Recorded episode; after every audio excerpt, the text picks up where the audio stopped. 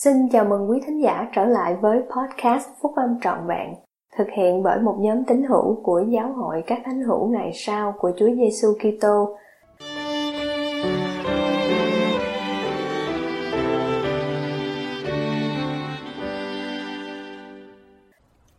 Sứ điệp của đệ nhất chủ tịch đoàn Hạnh phúc cho những người chúng ta yêu thương Bài của Chủ tịch Henry B. Eyring đệ nhị cố vấn trong đệ nhất chủ tịch đoàn của giáo hội các thánh hiểu ngày sau của Chúa Giêsu Kitô, đăng trong tạp chí Liahona vào tháng 1 năm 2016. Tất cả chúng ta đều muốn những người mình yêu thương có được hạnh phúc, và chúng ta muốn họ càng ít đau khổ càng tốt. Khi chúng ta đọc những câu chuyện về hạnh phúc và về nỗi đau khổ trong sách Mạc Môn thì lòng chúng ta sao xuyến khi nghĩ về những người thân yêu của mình. Sau đây là một câu chuyện có thật về một thời hạnh phúc.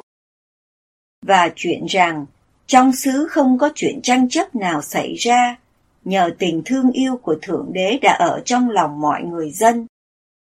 Và cũng không có những sự ganh tị, xung đột, xáo trộn, tà dâm, dối trá hay sát nhân, dâm dật nào xảy ra và quả thật,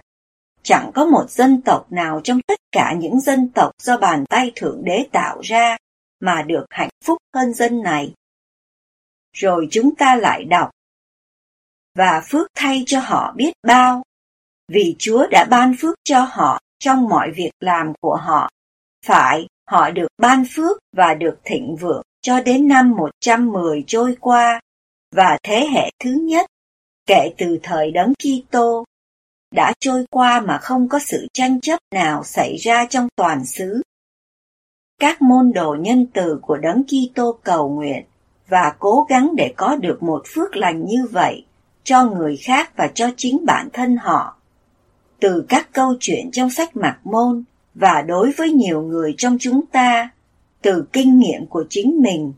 chúng ta biết rằng ân tứ về hạnh phúc là có thể đạt được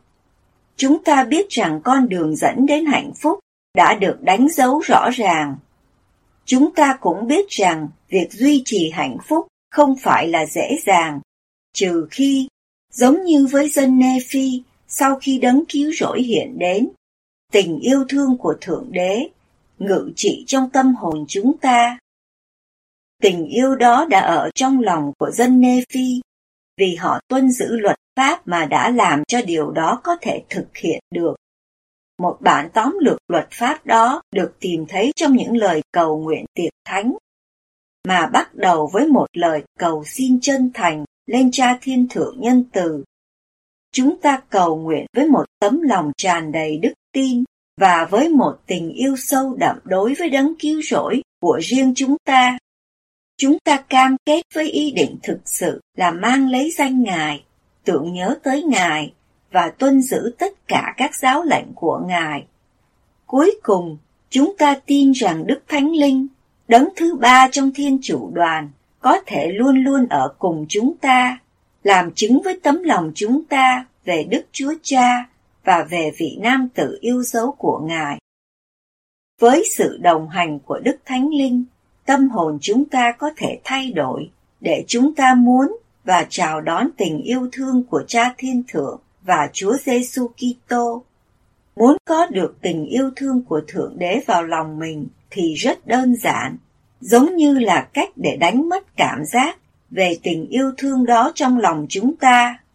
Ví dụ, một người nào đó có thể chọn cầu nguyện ít thường xuyên hơn lên Cha Thiên Thượng hay không đóng tiền thập phân đầy đủ hoặc ngừng nuôi dưỡng lời Thượng Đế hoặc làm lơ đối với những người nghèo khó và hoạn nạn.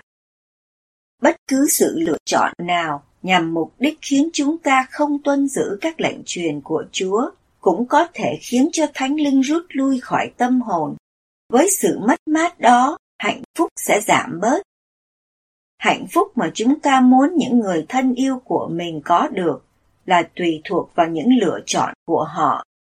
Cũng như chúng ta yêu thương một đứa con, một người tầm đạo hoặc bạn bè của mình nhưng chúng ta không thể buộc họ phải tuân giữ các lệnh truyền để họ hội đủ điều kiện, được Đức Thánh Linh ảnh hưởng và thay đổi tâm hồn. Vì vậy, sự giúp đỡ tốt nhất chúng ta có thể mang đến là bất cứ điều gì dẫn dắt những người chúng ta yêu thương là phải xem xét những lựa chọn của riêng họ. Alma đã làm điều đó với một lời mời mà các anh chị em có thể đưa ra. Xong phải biết hạ mình trước mặt Chúa, cầu gọi đến thánh danh của Ngài, cảnh tỉnh và cầu nguyện luôn luôn để khỏi bị cám dỗ ngoài sức chịu đựng của mình, ngõ hầu được Đức Thánh Linh dẫn dắt để trở thành người khiêm nhường, nhu mì, phục tùng, kiên nhẫn, đầy tình thương yêu và nhịn nhục. Có đức tin nơi Chúa, hy vọng rằng mình sẽ nhận được một cuộc sống vĩnh cửu và luôn luôn có sự mến yêu Thượng Đế trong lòng, để các người có thể được nâng cao vào ngày sau cùng và được bước vào chốn an nghỉ của Ngài. Tôi cầu nguyện rằng những người mà các anh chị em yêu thương có thể chấp nhận một lời mời đầy soi dẫn để chọn con đường dẫn đến hạnh phúc lâu dài